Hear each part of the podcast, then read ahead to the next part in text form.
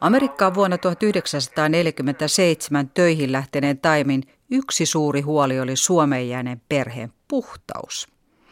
Erityisen huolissaan Taimi oli 17-vuotiaasta Kaijasta, eikä vain Kaijan ulkoisesta puhtaudesta, vaan ennen kaikkea hänen sisäisestä puhtaudestaan. Ulkoista puhtautta Taimi saattoi vaalia lähettämillään paketeilla ja sitä hän myös teki. Näin Taimi kirjoittaa Kaijalle. Kuule, siinä kauneusvälinen laatikossa on sinulle parranajokone. Ajele kanelosi puhtaaksi ja sitten hiero sinne siitä purkista sitä ainetta, jossa lukee mum. Se estää hiennousemasta vaatteisiin. Täällä pidetään kanelut puhtaana, että ei vaatteet hikoonnu. Sitten se yksi punertava salva on puuterinalus-salvaa. Yksi purkki siitä puuttuu. Ei salinnut käypästä siihen vormuun tai reikään. Osta itse käypäinen, jos saat. Älä kanna isäsi käyttää sitä konettasi. Se ei ole yhtään mukavaa käyttää samaa. Täällä on joka naisella se. Minäkin nostin heti tultuona itselleni koneen. Sinä sanoit meidän vartaloiden olevan muotia siellä. Meiltä se meni jo ohi. Olen nyt hoikempi kuin lähtiessä tai vuosiin siellä.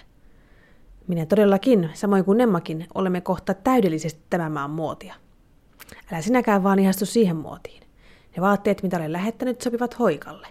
Kuule, se keltainen leninki, mikä on siinä leninkipaketissa, on arvokas, vaikka se on vaan sellainen. Älä pidä sitä halvan tavalla. Lili tykkäsi kovasti siitä. Kun saat ne kaikki vaatteet, vaikka ne onkin vanhoja, on sinulla mitä panna päälle. Laita vaatekomerosi kaikki henkareihin. Vuosiin ei tarvitse ostaa mitään. Joskus ostan sinulle kauniita alusvaatteita. Minua harmittaa, kun en muistanut panna aamutakkeeni tuohon pakettiin, jonka ostin tänne tultuani. Se on kaunis silkkinen topattu takki. Minä kun olin välillä lihava, rispaantui vuorikanelusta rikki. Ostan itselleni uuden. Jos te tietäisitte, miten lysti minusta on kääriä pakettia teille, minä ikään kuin uhmaten jotakin käärin niitä. Meillä alkaa kesälomaa 1. elokuuta ja loppuu 15. elokuuta. Sattuu niin menemme Pärsisen farmille. Paavokin on silloin siellä. Paavo oli viikko sitten täällä Rouvineen sekä Desmondin kanssa 3 vuorokautta. Samoin Elsie Hytönen New Yorkista. Oli oikein hauskaa. Paavo on oikein mukava veli. Pidän hänestä paljon. Paavo minäsi lähteä käymään lentoteitse tänä kesänä Suomessa. Jos ei ennen, niin 2 vuoden perästä tulemme Lili, Paavo ja minä. Ehkä Eimo myös. Minä ainakin tulen. Rakkain terveisin, äiti. Kirjoita pian taas, vastaa kysymyksiini. Saan postin, vaikka menemmekin kesälomalle. Sain tänään sinun sekä Ritvan kirjeen. Säile paljon marjoja talveksi. Sokeria tulee. Käske joskus pappa ja mummo kylään, kun saat hyvän paketin. Esimerkiksi sen, jossa on luumuja. Siellä tämä Lilyä antaa vaatteita myös lähetettäväksi sinulle Kaija. Niin. Silloin. Niin. Minkälaisia vaatteita sieltä tulee? Muistatko?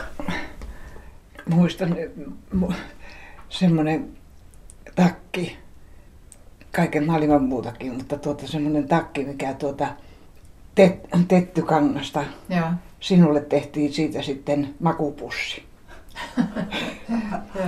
Siinä oli vaalea villa, kangasvuori, hyvin nätti. Oliko ne vaatteet erilaisia, mitä tuli Amerikasta? Suomessa ei ollut semmoisia? No ei Suomessa ollut, niissä oli joten niissä semmoista koristeellista kaikkea. Tyttöjenkin mekoissa. Sitten Taimi kertoo myös, että miten niitä vaatteita, jos piti pienentää, että ei pidä leikata niitä, vaan pitää kääntää ja miten niitä pitäisi käyttää. Ja sitten Anne, pojan tyttö, kun luki ne kirjeet. Minä kysyin, että mikä sulle jäi mieleen niistä. Niin sanoi, että Taimi mummo on ollut siisti. Kun sillähän on kaikessa, että kun peset ja pesetä. Niin. Että hyvin kemikaalisessa pesussa sitä ja sitä pesetä ja kaikkea. Pilalle, niin. Joo. Yhdessä kirjassa Taimi kertoo, että hän lähettää sinulle paranajovälineet, jolla voi ajella kainalokarvat ja laittaa deodoranttia. Niin. Ei ollut tainnut Suomessa olla tavallinen tapa siihen aikaan. Ei. Ja sitten kirjoittaa vielä siinä, että älä anna isän mukaan. Niin, käyttää sitä samaa paranajokonetta. Niin. Ja sitten se laittoi minulle semmoisenkin kauneuspakin. Siinä oli vaikka minkälaisia voiteita ja maalia ja kaikkea. Yhtä kertaa en huulipunnaa joskus käytin. Ja se jäi jonnekin vessaan sille tielle, mutta muuta en käyttänyt niistä. Niin, no, Eku kaatui pyörällä, niin se käytti sitten. Ne sun ikivanhat rasvat käytti. No tuliko ne kainalokarvat ajettua ja deodoranttia käytettyä? Muistatko? Kyllä kai sitä saattoi tehdäkin, mutta No niin, hyvä. Mutta sitten kun joskus niin lähdettiin Tuulikki-serkun kanssa tai kenen kanssa tuonne iltamiin ja muuten, ja Tuulikki laittoi mulle maalia ja kaikkea. Mä menin ulos, ja pesin kasvot ja läksin uudestaan. Että en käyttänyt. Ei osannut. Eihän silloin varmaan peseydyttykään niin usein kuin mitä Taimi sitten Amerikassa peseytyi. Niin. Taimihan kuvaa siellä, että miten ne koululaisetkin vaihtoi joka päivä vaatteet. Niin. Ja sitten kun sieltä tuli kenkiä ja sukkia, niin ei ikänä ole siis käytettyjä sukkia. Ne oli ihan kuin uusia. Ei niistä nähnyt, että ne on ollut kenenkään jalassa. Vaikka ne oli käytettyjä. Niin, vaikka oli käytettyjä. Et ne vaihtoi varmasti niin useasti niitä, että ei niistä huomannut. Niin se ilmeisesti Taimi sai niin kuin lahjoituksena niiden oppilaiden vaatteita, joita sai lähettää Suomeen sitten lapsille. Niin. Ja sitten hirveän paljonhan se osti kans kaikkea mekkoja ja muita. Ja jossain oli äitiä pyytänyt, että niin kuin mannen kiinniksi vanhemman, siis tommosen sen ikäisen ihmisen. Mutta eihän se ollut mennyt sinne. Se oli ihan vakioasiakas siinä liikkeessä sitten. Lähetin tutkija Saara Jänttille luettavaksi Taimin kirjeitä. Kaijan fyysistä puhtautta Taimi saattoi tukea paketeen, mutta moraalisen puhtauden laita oli hieman hankalampaa. Taimi vaalii Kaijan tällaista moraalista puhtautta sitten siellä myöhemmissä kirjeissä. Ja sekä ihan puhtautta lähettämällä muun muassa deodoranttia, joka on aika yllättävä tavara sieltä lähetettynä. Ja sitten ihan sellaista moraalista puhtautta, että se vaalii molempia, että säilyisi puhtaana ja sen kautta vähän niin kuin rakentelee sitä äidin tilalle astunutta äitiä. No tommoset asiat, niin kuin, jos äiti olisi siinä paikalla, niin tapahtuisi niin kuin tai pienielleisemmin tai huomaamattomammin tai sitten just tämmöisissä yksityisissä keskusteluissa, mutta sitten näissä kirjeissä, niin täytyy kirjoittaa auki semmoisia asioita. Jotenkin se deodorantti, no sehän menee hyvin konkreettisesti iholle ja tosiaan liittyy sitten puhtauteen. Toisaalta siinä on niinku tämmöisiä amerikkalaista vaikutetta, että näin täällä tehdään, että tällainen on niinku nämä uusinaisen malli ja tämmöinen niinku, tämmöinen on täällä tärkeää, että se Amerikka ui sieltä siihen perheeseen. Taimi rakentaa tavallaan uudenlaista naista. Hän riemuitsee valtavasti siitä, että hän saa hampaat, eli tekohampaat. Ja Taimi on kuitenkin vasta 38-vuotias, kun hän muuttaa Amerikkaan, jolloin hän on sitten ehyt. Ja silloin hän ottaa sitten valokuvan itsestään. Hän kovasti alkaa huolehtia siitä, että hän ei lihoisi liikaa, että se ei ole täällä muotia. Että siellä on jo saavutettu niin kuin tavallaan tästä niukkuuden tilasta tultu siihen yltäkylläisyyden tilaan, että voi syödä enemmän kuin mitä tarvitsee. Ja sitten hän alkaa huolehtia Kaijan lihomisesta. Että hän luo semmoisen amerikkalaisen naismallin, jota hän sitten alkaa niinku rakentaa Kaijaa tavallaan siihen suuntaan. Niin, tietenkin sitä on altis niille normeille, joiden keskellä niinku konkreettisesti jokapäiväisesti elää. Kyllähän ne alkaa sitten niinku heijastua siihen, jos se ensimmäinen kirja, minkä mä luin, niin se oli hyvinkin tämmöinen niinku ulkonäkökeskeinen, jossa oli just tästä lihomisesta ja sen vaaroista ja just se kontrasti siitä, että pulaajan Suomesta niinku yhtäkkiä joutuukin semmoiseen tilanteeseen, että täytyy varoa sitä, että miten paljon syö, niin sehän on hurja kulttuurin muutos. Se on päinvastainen tilanne kuin mistä sinne on lähdetty. Taimi tykkäsi olla varmaan aika semmoinen siisti ja hyvin puettu, ja hän iloitsee kovasti siitä, että hän saa hampaat Amerikassa. Niin, kyllä. Taimi oli alle 40, kun hän oli tekohampaat. Ja sitten siinä kehottaa teitäkin pitämään hampaista huolta. Ottakaa nyt siinä vähän aikaa, minä istun. Taimi opasti Kaijaa pysymään siveänä, mutta kauko-ohjaus ei ihan toiminut.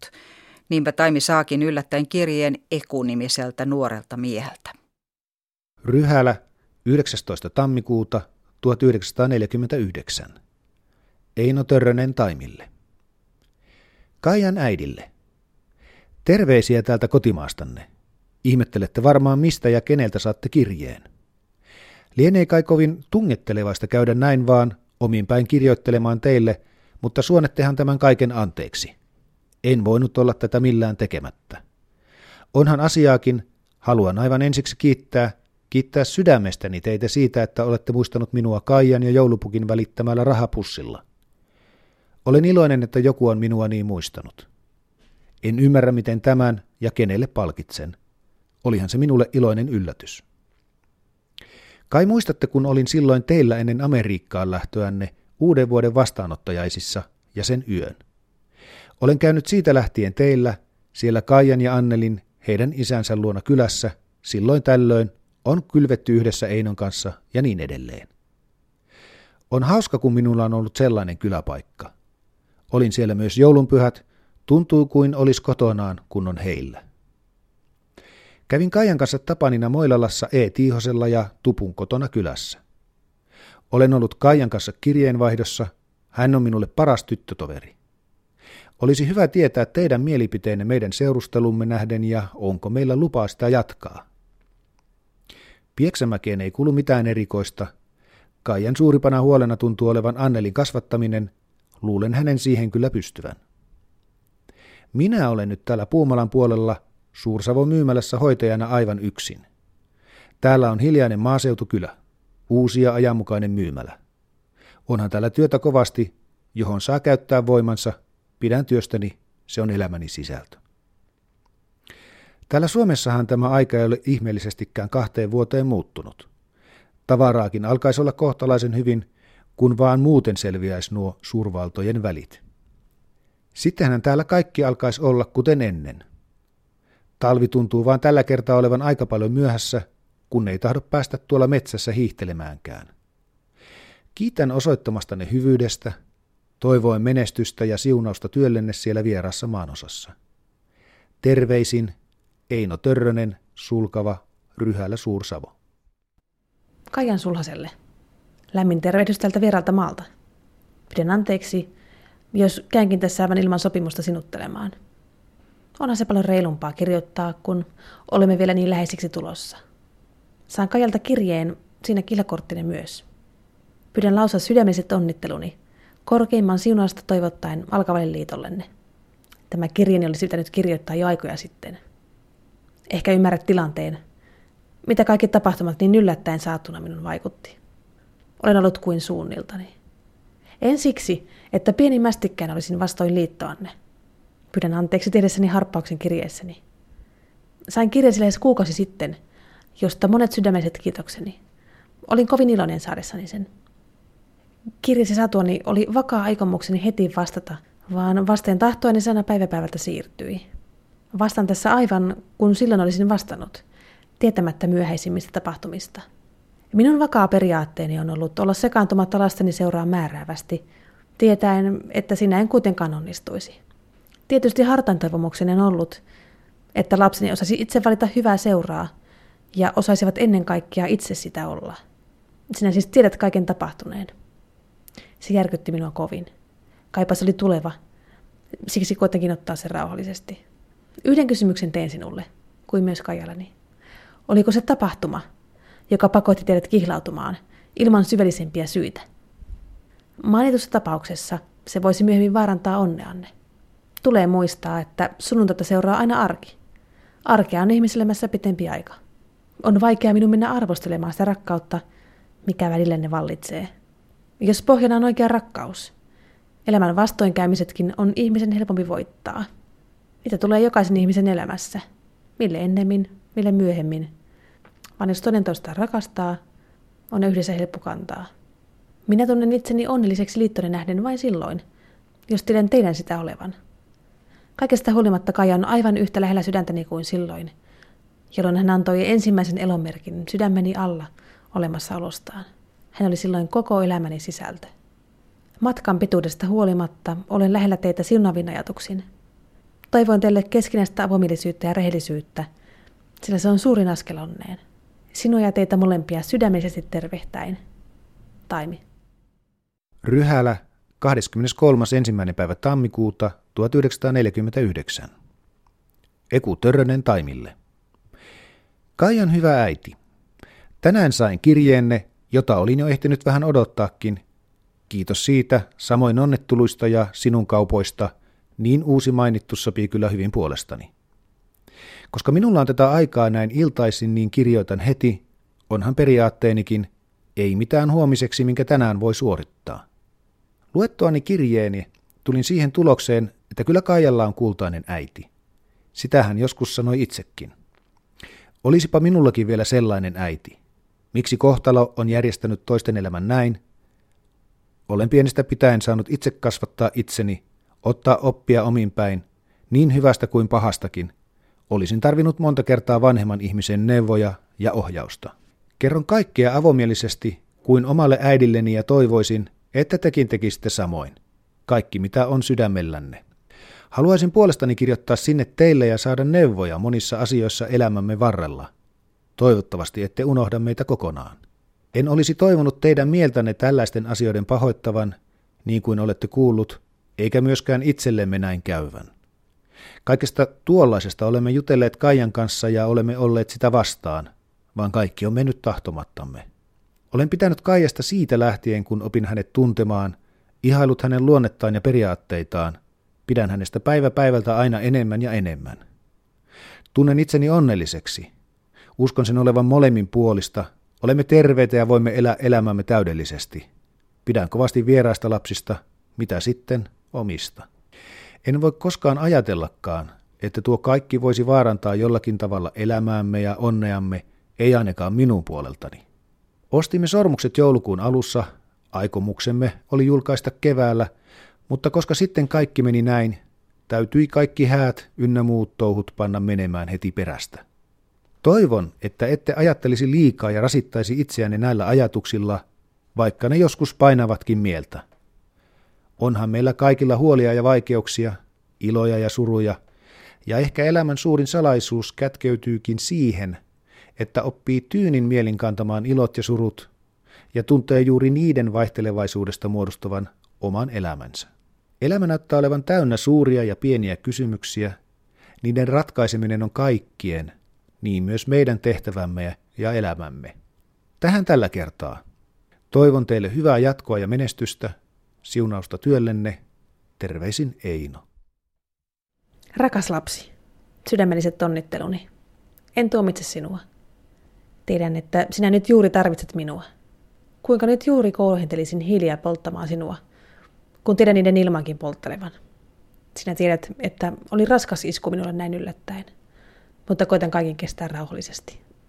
Olen kaikesta huolimatta onnellinen, jos tiedän teidän sitä olevan. Ei suinkaan tämä tapahtuma pakottanut teitä kihloihin menevään. Pelkään, että se tulevaisuudessa voisi vaarantaa onneanne. Pyydän, että te molemmat kirjoittaisitte avomielisesti kaikki.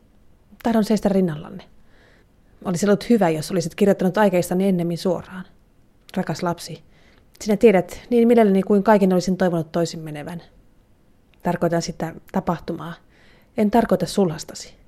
Olen aina sen sanonut. Se kelpaa minulle, minkä itse valitset. Niinpä näin lyhyesti tällä kertaa lopetan. Toivon teille sydämellisesti onnea, jakamaan elämänne ilot ja surut, sillä niitä molempia kaikkien elämässä tulee. Olemme juuri lähdössä New Yorkiin niille asioille, mistä kirjoitit. Lähetän lentopostissa heti tulemaan. Postaan mennessäni myös pari pakettia teille. Kirjoita heti niistä raha-asioista. Järjestän kaikki parhaaksenne. Ostelen myös sinulle kaikkea. Ajattele, meidän johtaja kun sai tietää, että olet kihloissa, soitti heti rouvalleen, että ostaa lahjan. He kuulemma lähettävät paketin sinulle. Eikö oli kauniisti ajateltu? Kirjoitan pian Einollesi. Sain häneltä kirjeen jokin aika sitten. Sydänterveisin, äiti. Kaija tulee siis raskaaksi ennen avioliittoa. Kuinka paheellisena avioliittoa edeltävää raskautta on pidetty? Hilkka Helsti tutki väitöskirjansa äitiyttä 1900-luvun alun Suomessa. Ja näin hän kuvailee suhtautumista avioliiton ulkopuoliseen raskauteen. No siinäkin on ollut vaihtelua, että miten kielteinen se on, että olen lukenut jotain tutkimuksia tämmöisissä työläisyhteisöissä esimerkiksi, jossa aika paljon syntyi aviottomia lapsia, niin sitä ei välttämättä pidetty kauhean huonona juttuna, mutta sitten jos nyt ajattelee ihan niin kuin yleistäen koko kuvaa, niin kyllähän sitä paheksuttiin hyvin pitkään ja että varmaan täytyy mennä jonnekin 70-luvulle ennen kuin tuli näitä naisia, jotka ihan vapaaehtoisesti hankki lapsen yksinään. Että kyllähän nämä oli sellaisia niin kuin ei-toivottuja raskauksia vielä 50-luvulla, 60-luvulla useimmat aviottomat lapset. Ja lapsia annettiin myös, aviottomia lapsia annettiin paljon poiskin. Kyllä joo.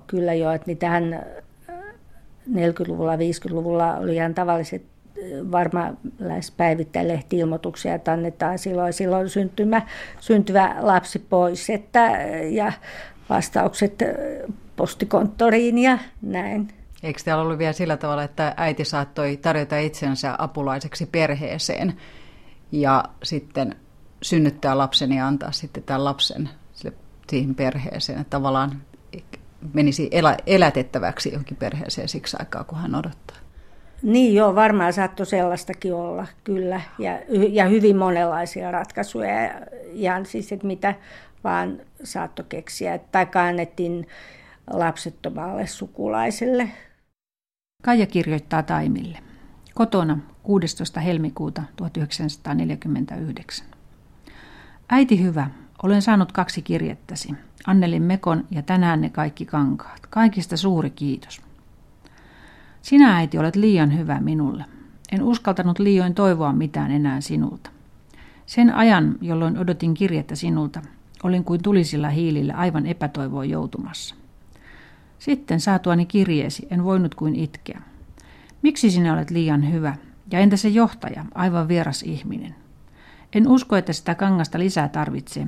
Eihän sellaisesta kankaasta tarvitse kelloa laittaa, vaan ryppyjä, joten se varmasti riittää. Kyllä on kaunista, samoin se huntu ihana, mutta miksi niin kamalan leveä? Pidetäänkö siellä noin leveätä? Vein Mikkeliin sen puvun tehtäväksi. Ensi viikoksi menen kutomaan Pöljälle mattokankaan. Hulda lupasi auttaa, Hilja hommasi loimet. Saan 25 metriä kangasta niistä. Maksoi 2000 markkaa. En minä osaa arvioida, miten paljon rahaa menisi. Mutta talon, siis Kinolinnan vuokra, on 6000 markkaa ravintolan kanssa. Siihen lisäksi soittajat, niille menee varmasti 4000 markkaa. Ajattele, ne ei ole niin paljon.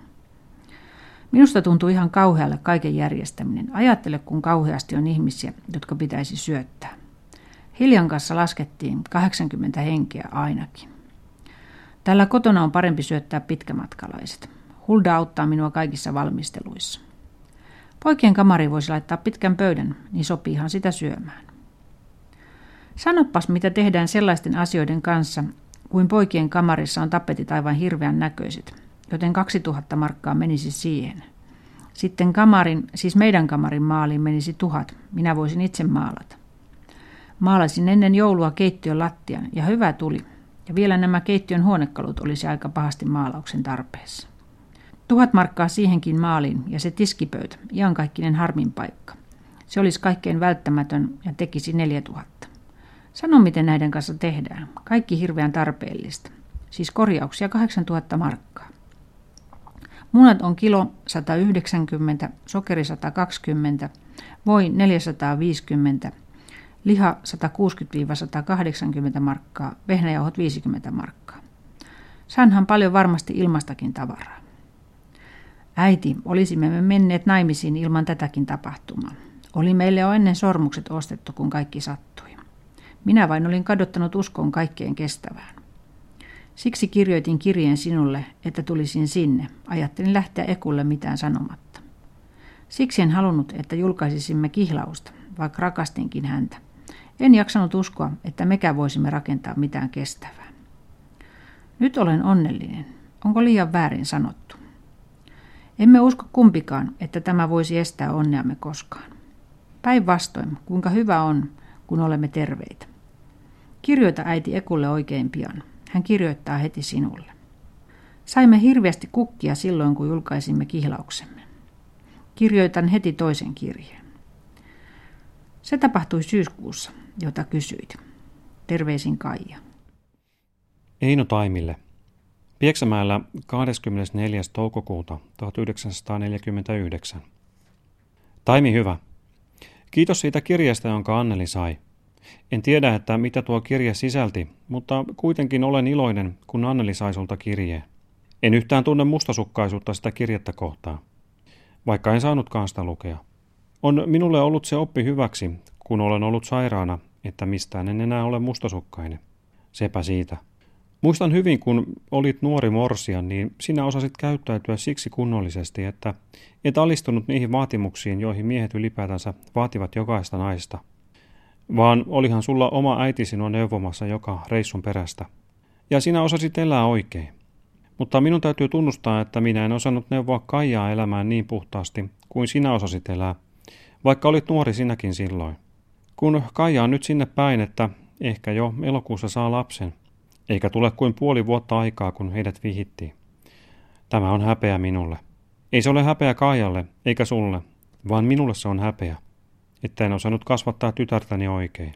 Ja minä syytä siitä ketään muuta kuin itseäni. Kaija ja Eku ovat nyt kesälomalla.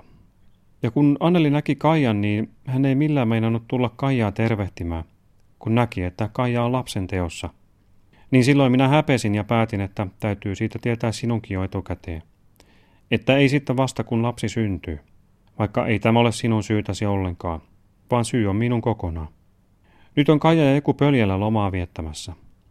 Sitten kun olivat lähteneet meiltä, niin minä kerroin Annelille Kaijasta. Niin Anneli sanoi minulle, että jos hän antaisi anteeksi Kaijalle tämän, vaan isä ei anna sitä anteeksi ollenkaan. Kun äiti ei ole ollut samanlainen kuin Kaija. Sitten Anneli tarttui minua kaulasta kiinni ja sanoi, että annatan sinäkin anteeksi, vai mitä? Ja minun täytyy luvata, kun Anneli niin nätisti pyyti. Nyt he tulevat torstaina tänne Savonlinnan kautta ja menevät sitten sinne Puumalaan. Ja sitten kun on Lahtikiven Maurin häät 25. päivä kesäkuuta. Ja silloin me tullaan Annelin kanssa niihin häihin. Ja sitten me käydään Kalvitsassa ja Puumalassa. Mutta ensin mennään Pöljälle, kun koulu loppuu 28. päivä toukokuuta. Nyt minä kerron sulle ikäviä. Kun Pöljän pysäkinhoitaja eli Pysäkkiville on kuollut.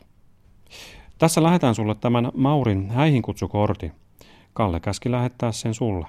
Täälläkin jo kielo kukkii. Anneli toi kiellonkukkia ja panissin kuvasi viereen ja sanoi, että tuossa on äitille kiellonkukkia, kun hän pitää niistä niin kovin. Se oli minusta kauniisti tehty. Anneli sanoi tuossa koulun lähtiessään, että kirjoita terveisiä minultakin. Eipä muuta tällä kertaa kuin kuulemiin vain. Anneli ja Eino. Miten naisten raskauteen on suhtauduttu?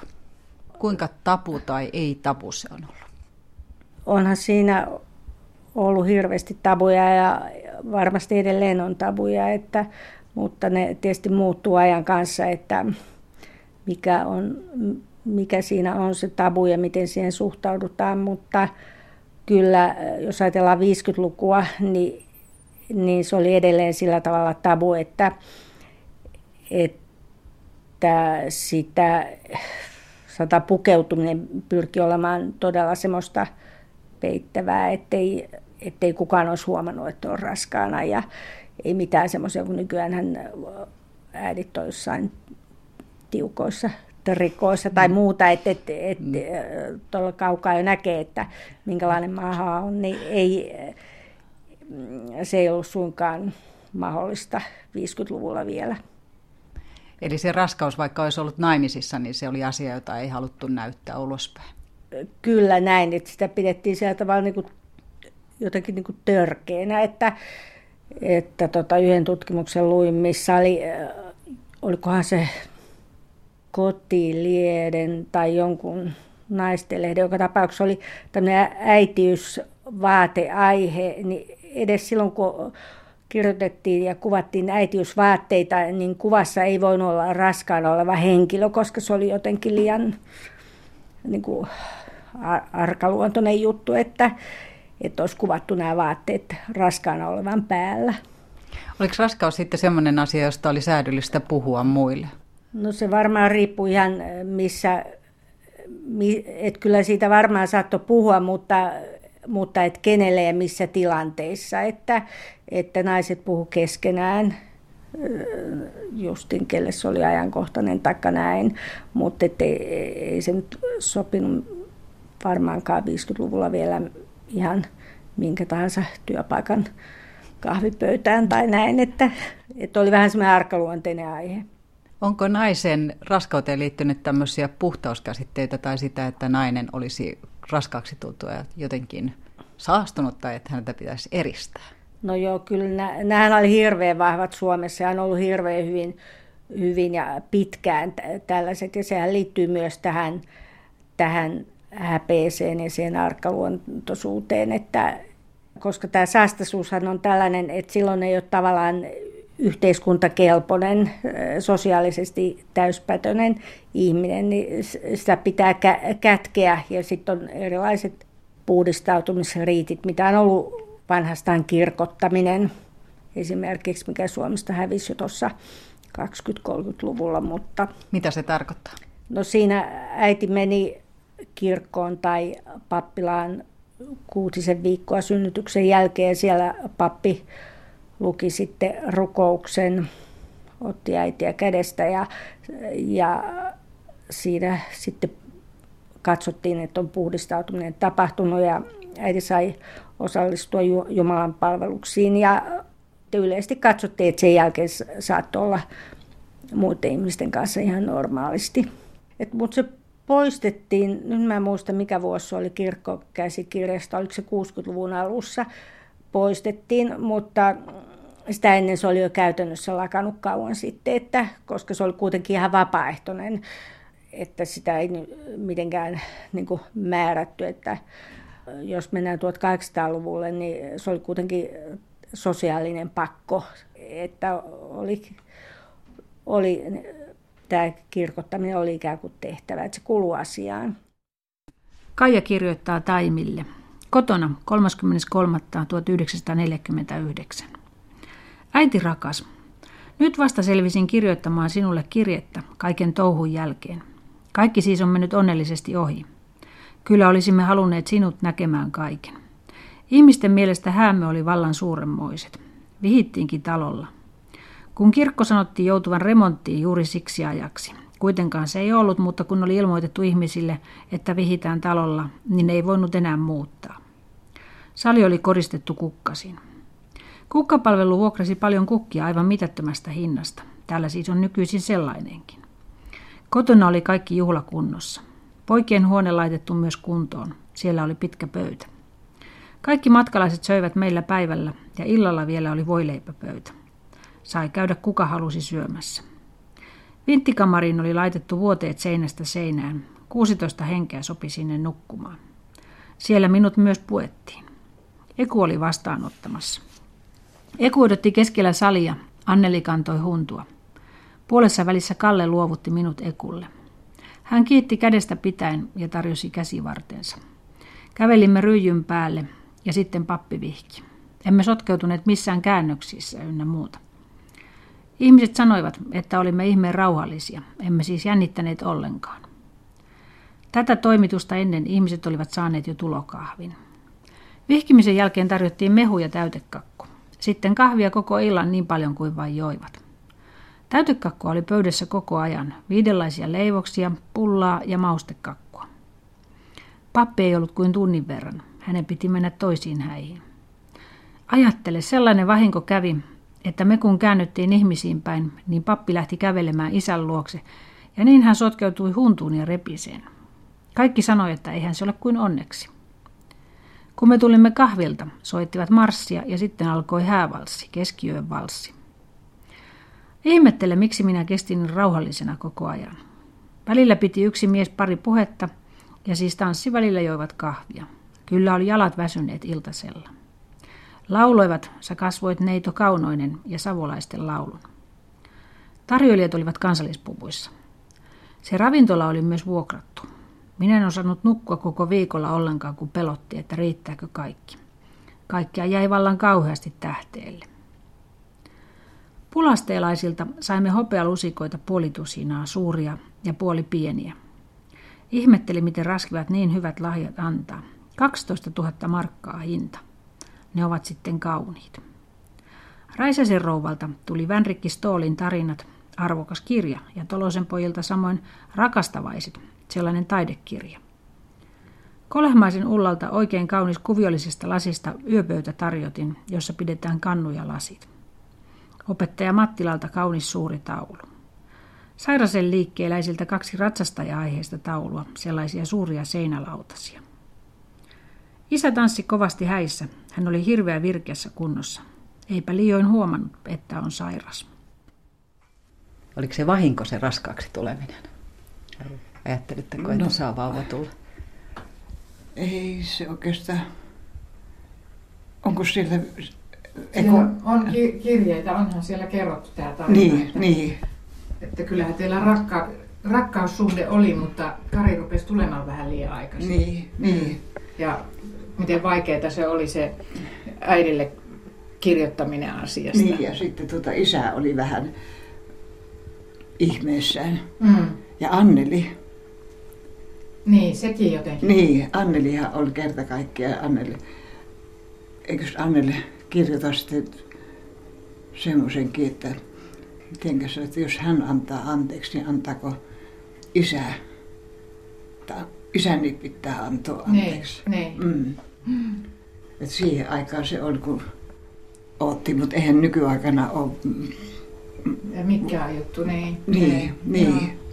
No, mutta kuka siellä oli aikaisemmin sitten, kun sinne jossain paljastuu se, että siellä suvussa on aikaisemminkin ennen avioliittoa tultu raskaaksi?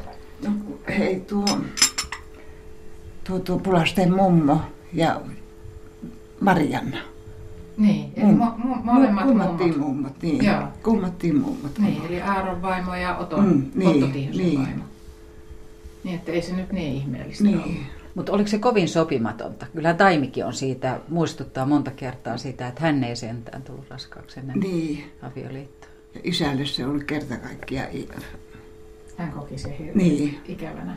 Mm. Mutta sitten vanhempana niin isä sanoi sillä tavalla, että hän oli siitäkin senkin takia vihainen, että sinä et hänelle heti ilmoittanut, että hän olisi sinun kanssa yhtä aikaa oottanut.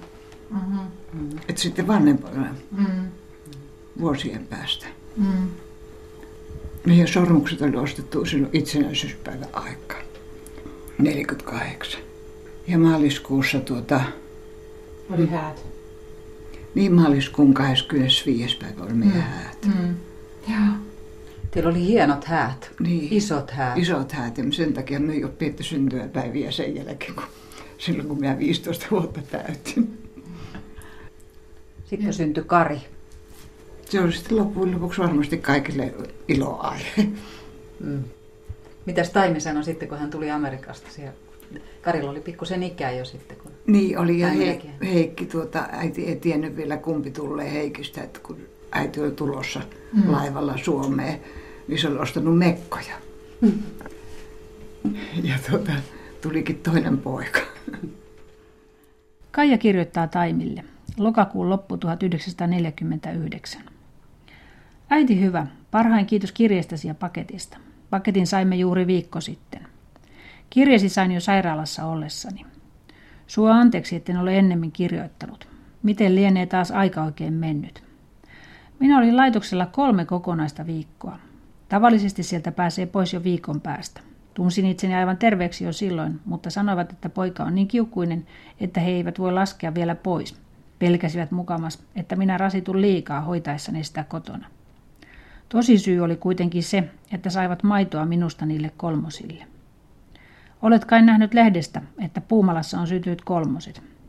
Sillä äidillä kun ei riittänyt maito, niin minun piti syöttää sitä poikaa niistä koko ajan. Muuten kyllä olisinkin hukkunut maitoon. Sitten sain kuumeen ja rintani kipeäksi eräänä iltana, kun akkuna oli auki ja vuoteni aivan akkunan lähellä. Ja niin meni se 3 viikkoa kuumeessa. Penisilliinillä viimein saivat sen ajetuksi pois. Vähän 20 000 mokuma lysti maksoi. Tavallisuudessa Puumalassa menee 1700 markkaa. Lääkäri sanoi, että jos kotiin olisi jäänyt, niin kumpikin olisimme kuolleet tuon minun struuman tähden. Helpolla minä muuten selvisinkin. 4 aikaan aamulla alkoi koskea ja 12 aikaan tai 15 minuuttia yli 12 päivällä oli poika jo. Huutanut en yhtään. Ensimmäisen viikon oli poika kamalan kiukkuinen, mutta nyt aivan liiankin kiltti. Ääntä ei päästä muuten kuin ruoka-aikaan. Tänään on juuri 6 viikon ikäinen. Syntymäpaino oli 3550 grammaa. Samankokoinen kuin Tuulikinkin. Toissapyhänä ristittiin. Nimeksi tuli Seppo Kari Juhani. Kariksi kutsutaan. Eku tykkää pojasta hirveän paljon. Ei tahdo malttaa muualla ollakaan kuin Karin luona. Sairaalassa kävi joka toinen päivä katsomassa ja Ekun veli aina välipäivinä. Silti olin ikävään kuolla siellä. Me kun lähdettiin pois, oli koko sairaalan henkilökunta katsomassa. Sanoivat, että eipä ole moni lapsi lähtenyt noin näteissä vaatteissa pois täältä. Nytkin mitä laitoit on kaikki hyviä. Oikein nätti on se takki, myssy ja tossut. Kyllä ei Kari arvaa, miten hyvä mummo hänellä on. Täällä kotona kävi alkuun yksi täti pesemässä pojan, kun minä en vielä kyennyt. Menin niin huonoksi sen kuumeen takia. Olisinpa päässyt viikon päästä pois, niin varmasti olisin säästynyt koko rintasairaudelta ja myös kuumeelta. Nyt olen muuten aivan hyvässä kunnossa, paitsi istuminen on vaikea. Sitä en kestä montaa minuuttia kerrallaan. Tuo selkärangan pää eli ristiluu on niin hellä. Kyllä se kuulemma ajan kanssa paranee. Se on kummallista, kun seisoa ja kävellä voi aivan hyvin. Samoin selälläänkin nukkua, mutta ei istua. Käsityötä olen tehnyt selälläni. Neulon itselleni juuri villatakkia. Anneli muistui mieleeni. Hän tarvitsisi talvitakin aivan välttämättömästi. Se tyttö on melkein minun kokoiseni. Puhuit viime talvena Annelille luistelupuvun ostosta. Älä tee sitä. Paljon parempi olisi oikea lämmin hiihtopuku. Täällä tarvitaan paremmin lämmintä kuin kaunista. Meillä älä tuhlaa rahojasi liikaa. Pidä ennen kaikkea itsestäsi huoli. Me saamme täällä riisiä, rusinoita ja luumuja vaikka millä mitalla, joten niitä ei ole tarvis lähettää. Täällä on jo aika parantunut paljon. Vauvalle voit laittaa saippuata. Harmittaa, kun sitä en ole ennemmin pyytänyt. Saahan täältä hajusaippuoita, mutta ei ne ole vauvalle hyviä. Hyvillämme tietysti olimme niistä syömisistä, mitä laitoit, mutta sanoin vaan, että täältä saa jo niitä, että tiedät. Olisi hirveästi asioita, mutta Eku kiirehtii postiin. Hän ei ehdi kirjoittamaan. Kari on aivan Ekun näköinen. Nätit siniset silmät. Kyllä olisi hyvä, kun pysyisi noin kilttinä. Ajattele, minä painoin ennen Puumalaan lähtöäni 75 kiloa. Nytkin olen vielä kuin papu. Ei tule kysymykseenkään, että entiset vaatteeni sopisivat päälleni. Vain se sininen leninki, jonka keväällä laitoin. On vain hirveätä, jos tällaisena kestän. Käsivarretkin ovat kuin jauhosäkit. Painan 65 kiloa nytkin. Nauroin ennen sille sinun kuvallesi, jossa olit 70 kiloinen. Nyt olen samanlainen. Lopetan nyt, Eku lähtee postiin. Terveisiä koko perheeltä. Kuulemiin pian, terveisiin Kaija.